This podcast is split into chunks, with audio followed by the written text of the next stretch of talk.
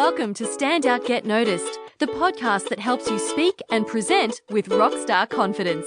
I'm Christina Canters, your host and founder of the C Method Communication Skills Training. For free resources and to subscribe to the show, visit thecmethod.com. Hi there, Rockstar, and welcome to episode 141 of Standout Get Noticed. Christina with you here. This is the second last podcast for the year. How exciting is that? Can you believe it? We're at the end of 2017. Now, I thought it would be appropriate to reflect on the year and bring you the best bits from some of my favorite interview guests from 2017. I am so grateful that this podcast provides a platform for me to connect with such amazing people, to learn from them, and to share their wisdom with you. So this episode is a celebration of my wonderful guests, and it's also a great opportunity for me to draw out some key lessons which I found had a profound impact on me and to share those with you too. So I have seven lessons from seven guests of 2017 to share with you today. I will link up all the original episodes in the show notes at thecmethod.com slash 2017. That's the numbers 2017. So if you want to go back and listen to the full conversation, just go to that one blog post, thecmethod.com slash 2017. I will list them all there. Alrighty, let's get into it. The first guest I'd like to reintroduce you to is Mike Rolls. Mike is a professional speaker and double amputee who inspires people to be resilient and to amputate the dead weight from their lives. After contracting a deadly disease, which led to him having one leg amputated, nine years later, he made the terrifying decision to amputate his other leg, which had been holding him back from living his life to the fullest. In this excerpt you're about to hear, he talks about how after the amputation, when he shifted his focus to all the things he could do instead of what he couldn't do, he realized how much more he could now accomplish compared to before. Here's Mike. I've managed to focus all my energy and attention into golf instead of football and stuff. You know, I can't sit there and say, oh, I love playing footy. You know, I love that. I missed it and I, all contact sports. But what do you do? Like, I'm that's not I'm not going to play football again. You know, you can whinge and moan about that all day long, or you can do something that you can do and do it well. So I, I, I started, you know, getting serious about golf and practicing and becoming better at learning how to balance through the the swing because I don't have ankles. So, um, and then I got back to you know a level which is better than before. Um, like when than when I had legs, which is something I'm really proud of, and was able to play in Japan with the Australian team, which was a, an amazing experience. But then running again was something I was able to do afterwards. Once I healed up, you know, that was out of, out of the question with the foot. So running again, getting back in the water. I wasn't allowed to swim in, po- you know, pools because of infection uh, to the wound. So there's a whole bunch of things. And then la- yesterday I was just mentioning I did Eureka Climb for the fourth year. And, and if I climbed upstairs when I still had that foot, um, I reckon about four flights and I'll be done. I'll be laid up for like three weeks guaranteed. So uh, now I'm able to do far more physically and it's, it's amazing what happens when you address something in your physical life. All of a sudden your mind starts to clear. Then that moves into uh, other things like I started to go down the speaking path. You know, I did a, a counsel, I've got a counseling diploma.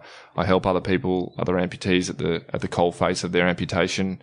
Um, and do, do a number of, uh, other community, uh, things, you know, that, that I'm really passionate about, which I don't think I'd be doing if I was still in that, in that, um, perpetual state of dealing with something that I needed to, to deal with. You can focus so much energy on on things that are just fruitless, and that's one thing that I, I'm really passionate about. A lot of people, um, you know, they, they always talk about they ask they ask why, you know, like why did it happen and everything like that. And I, I always I'm it's almost like I'm allergic to that word when it comes to trying to explain things, and and you can't explain the unexplainable.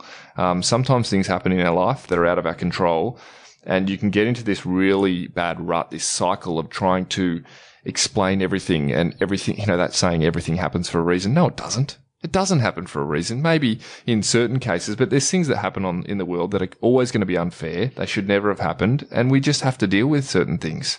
So asking that why and getting in that real uh, that vicious cycle of trying to explain things and justify things to ourselves is not going to help anyone. You've just got to pick up the pieces, work out what you've got here, learn from the experience if you can, and then move forward the best way possible.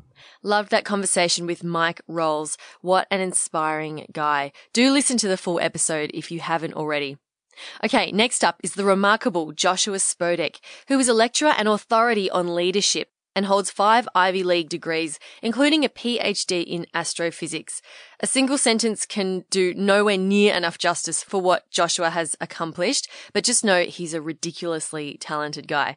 On the podcast, we talked about what authentic voice is and why it's so important as a strong leader to be able to speak with authenticity. And here, he describes an exercise that will help you do just this. Take a listen. A couple times a day, write down that voice inside your head. So not what you're thinking about, but the actual words. You know, the words might be, well, I don't know what to write. What am I thinking right now? I can't really think as fast as I, I can't write as fast as I think. So how am I supposed to write this down? That kind of voice. A lot of people hear it all the time, but they don't really, they've never written it. And so writing it down the first couple times is pretty hard because you, you can't get a grasp of it. And it's like drinking through a fire hose. You can't write as fast as you think. But after a week, you kind of get the hang of it. And it's only by doing it. It's very experiential. Only by doing it can you really do that. Can you pick up that voice? After you've done that exercise, now you can, everyone, I recommend trying this because it doesn't cost anything. It doesn't take any time and it's kind of fun. It might be challenging if you haven't done the earlier exercises before, but anyone listening to this can do it. So the exercise is simply to speak that voice as it goes on in your head. And it takes practice and you won't be able to do it perfectly because it's just really hard. But the more that you do it, the more that you can just speak. And, and I tell people the first times you do it, if you're really uncomfortable, just, you know, go in your room by yourself where no one is and just face the wall and try it so no one else can hear you and you won't have to worry about, you know, telling your best friend that you hate them or something like that. like that's a fear that people have. I, I enjoy doing it. For example, if I'm at a buffet, I, for some reason, I'm like, oh, the potatoes look good. I think I'll have a couple potatoes. Oh, I think I had too much. Yeah, let's, I'm going to go on. Let me get some more green. I'll get some broccoli. The broccoli looks a little wilty though. Maybe not the broccoli. I'll have some kale. Yeah, kale is good for you. I'll have a bunch of kale. Or when I'm waiting for luggage at the, uh, at the airport, why does my bag never come out? Why does Aaron's bag come up before, before mine? Oh, there's mine. Oh, I thought that was mine. It looked like mine, but it's not. Mine has two pockets on the outside and that has one pocket on the outside. Why did they, they came out before me, after me, and now they get their thing first. What? See, it's funny because it's, you think that, right? Everyone's worried, like if people could read their minds, they'd be embarrassed. But I think it would be more like, oh, I'm just like everyone else. Everyone else thinks all this weird stuff too. I've actually started journaling my inner monologue in the mornings. It's amazing what runs through our minds and we don't even realize it. Now, the point of that exercise is once you feel comfortable speaking your inner monologue, you will then be more comfortable to speak without a filter and speak with true authenticity with other people. Now, if this is the first time you're hearing this, you probably have some questions about it. So go to that episode and listen to the whole conversation. Okay, let's move on to our third featured guest, Sari de la Motte, who is the CEO and founder of Forte, a communications consulting firm. She is an expert in non-verbal communication, and here she shares what it means to be really present in the moment and why it's so important. Ironically, this is a completely different approach to the exercise you just heard from Joshua, where it was all about listening to what's in your head. Now, this is all about getting out of your own head. Here's Sari. You can't have presence if you're not actually present. And so I think that's the first place that most people go awry is that they're not actually here. So I'm working with a trial attorney and I'm watching them in court and they're asking a question of a potential juror. And as the juror starts to speak, where does the attorney go? Are they actually listening? No, they, they go in their head and they think, oh, what am I going to do with that? How am I going to follow up on that? What does everybody else think? Is this a good juror? Is this a bad juror?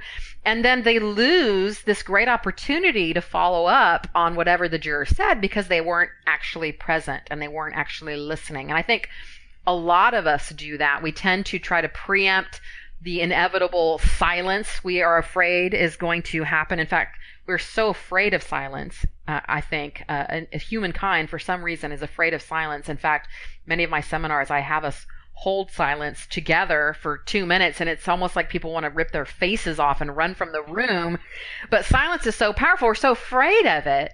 And so I think the first component really is to get present, to have enough self trust that you're going to know what to say when the person stops talking and that it will come to you more easily, in fact, if you're actually present with that juror or whoever you're speaking to, than trying to preempt that and go, okay, I'm going to come up with something to say so that I don't look like a fool once, you know, they're done talking. In fact, I was at lunch with a, a lawyer client recently and he was complaining about jury selection, how hard it was, which was always hilarious to me because I think that's the one time we can actually connect on a human level. But of course, lawyers are often have their humanness trained out of them in law school.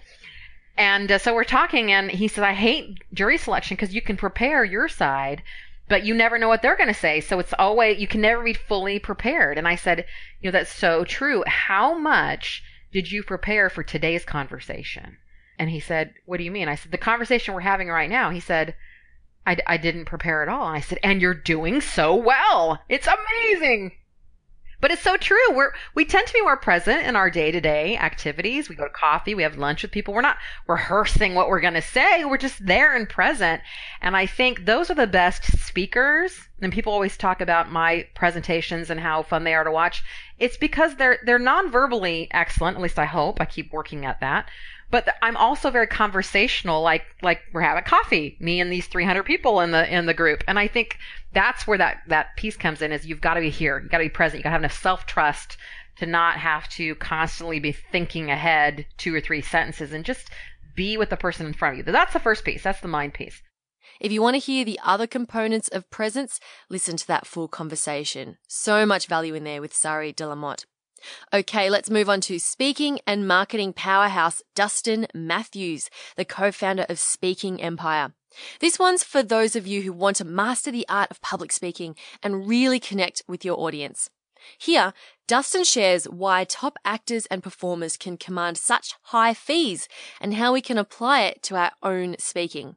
Here's Dustin you know, a lot of people, when they talk, in my experience, you know, they give, they're teachers, right? And so they give great value. And if you've ever spoken before in front of a group and you just taught your heart out, it's not the same as selling an idea. It's not the same as getting people to buy a product or service or an appointment. And often, oftentimes we found the statement to, to be true. The more you teach, the less you sell. Now, it doesn't mean that you shouldn't deliver value, but what you should be doing is modeling what the most successful people in society do. And so I, I kind of want to take a sidebar here.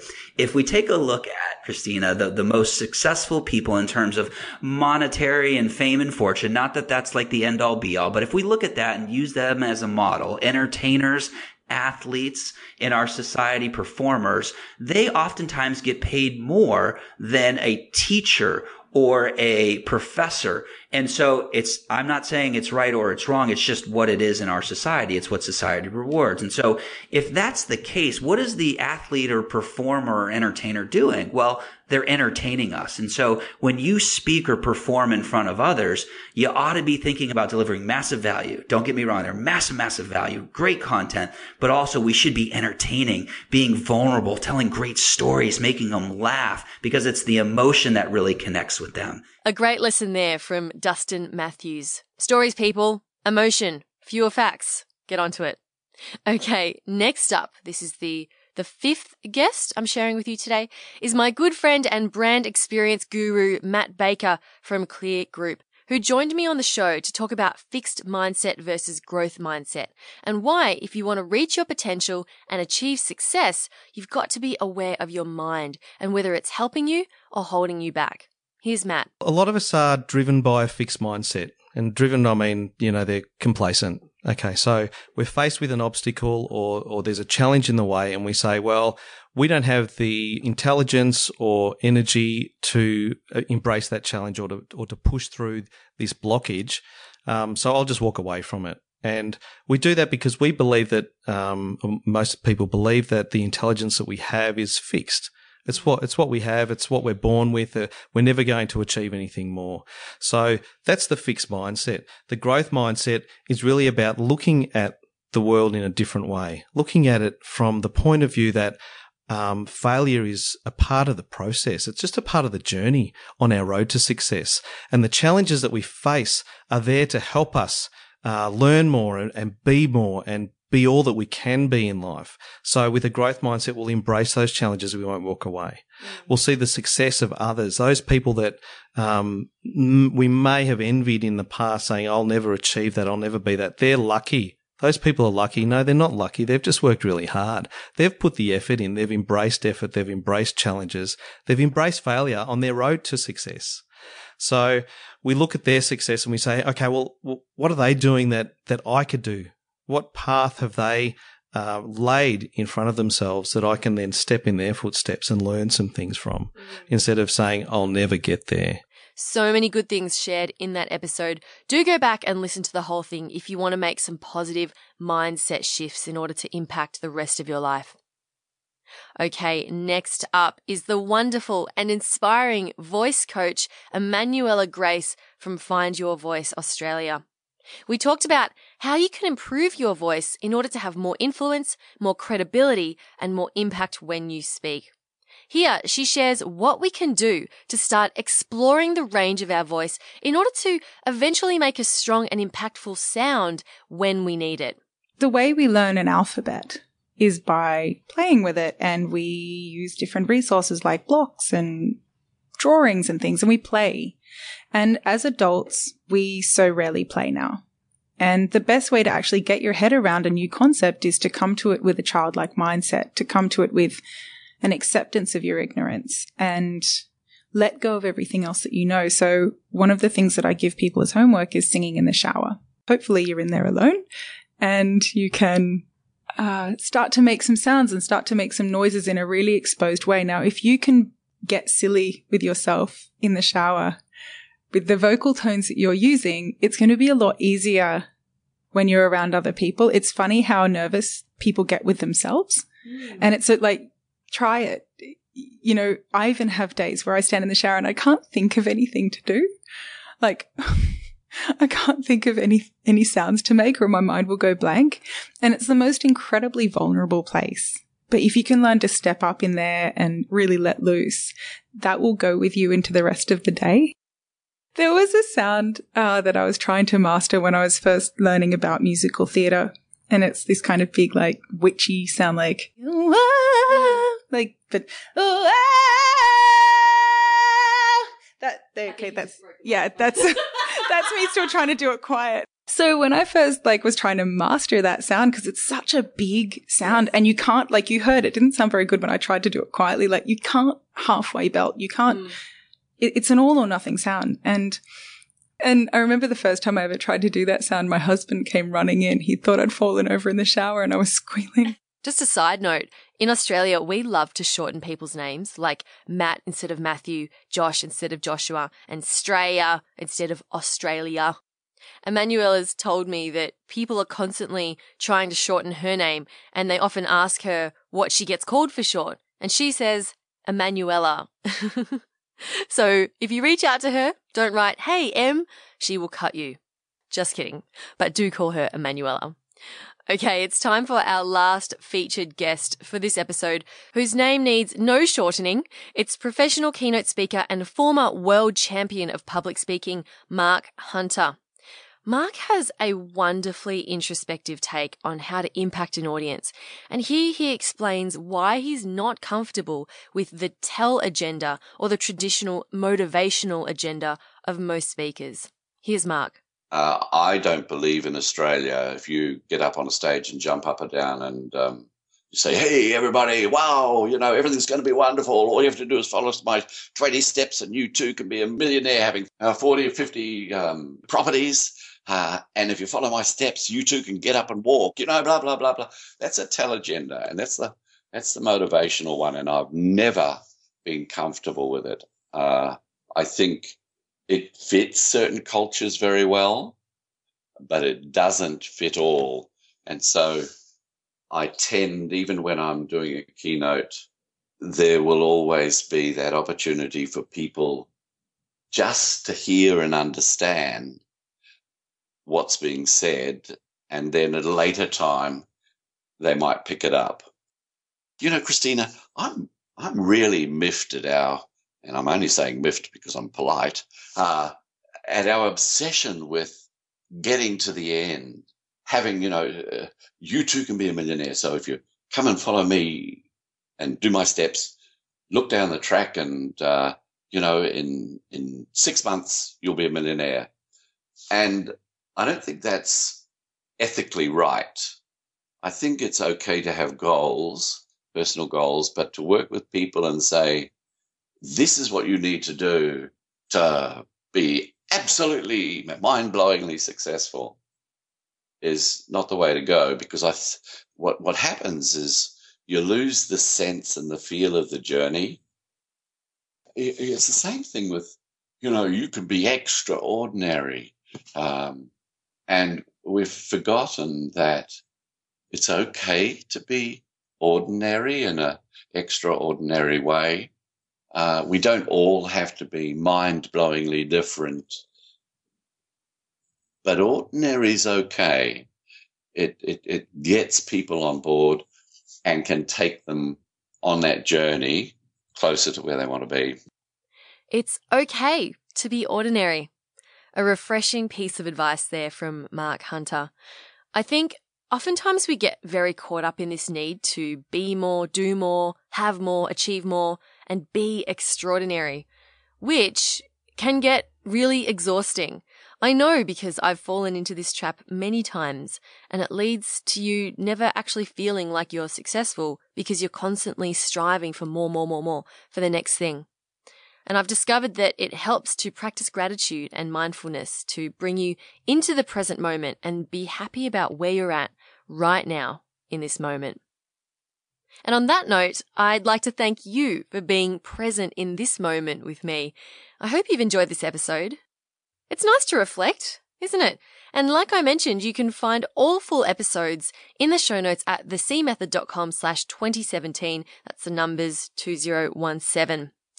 Speaking of reflection, next week will be the last episode of the year. So I'm going to do a short episode on the importance of reflecting on what we've achieved or haven't achieved and how it can help us to feel good about where we're at and, like Mark says, to appreciate the journey. Have a fabulous Christmas, and I will talk to you next week. My name's Christina Canters, and this has been Stand Out, Get Noticed.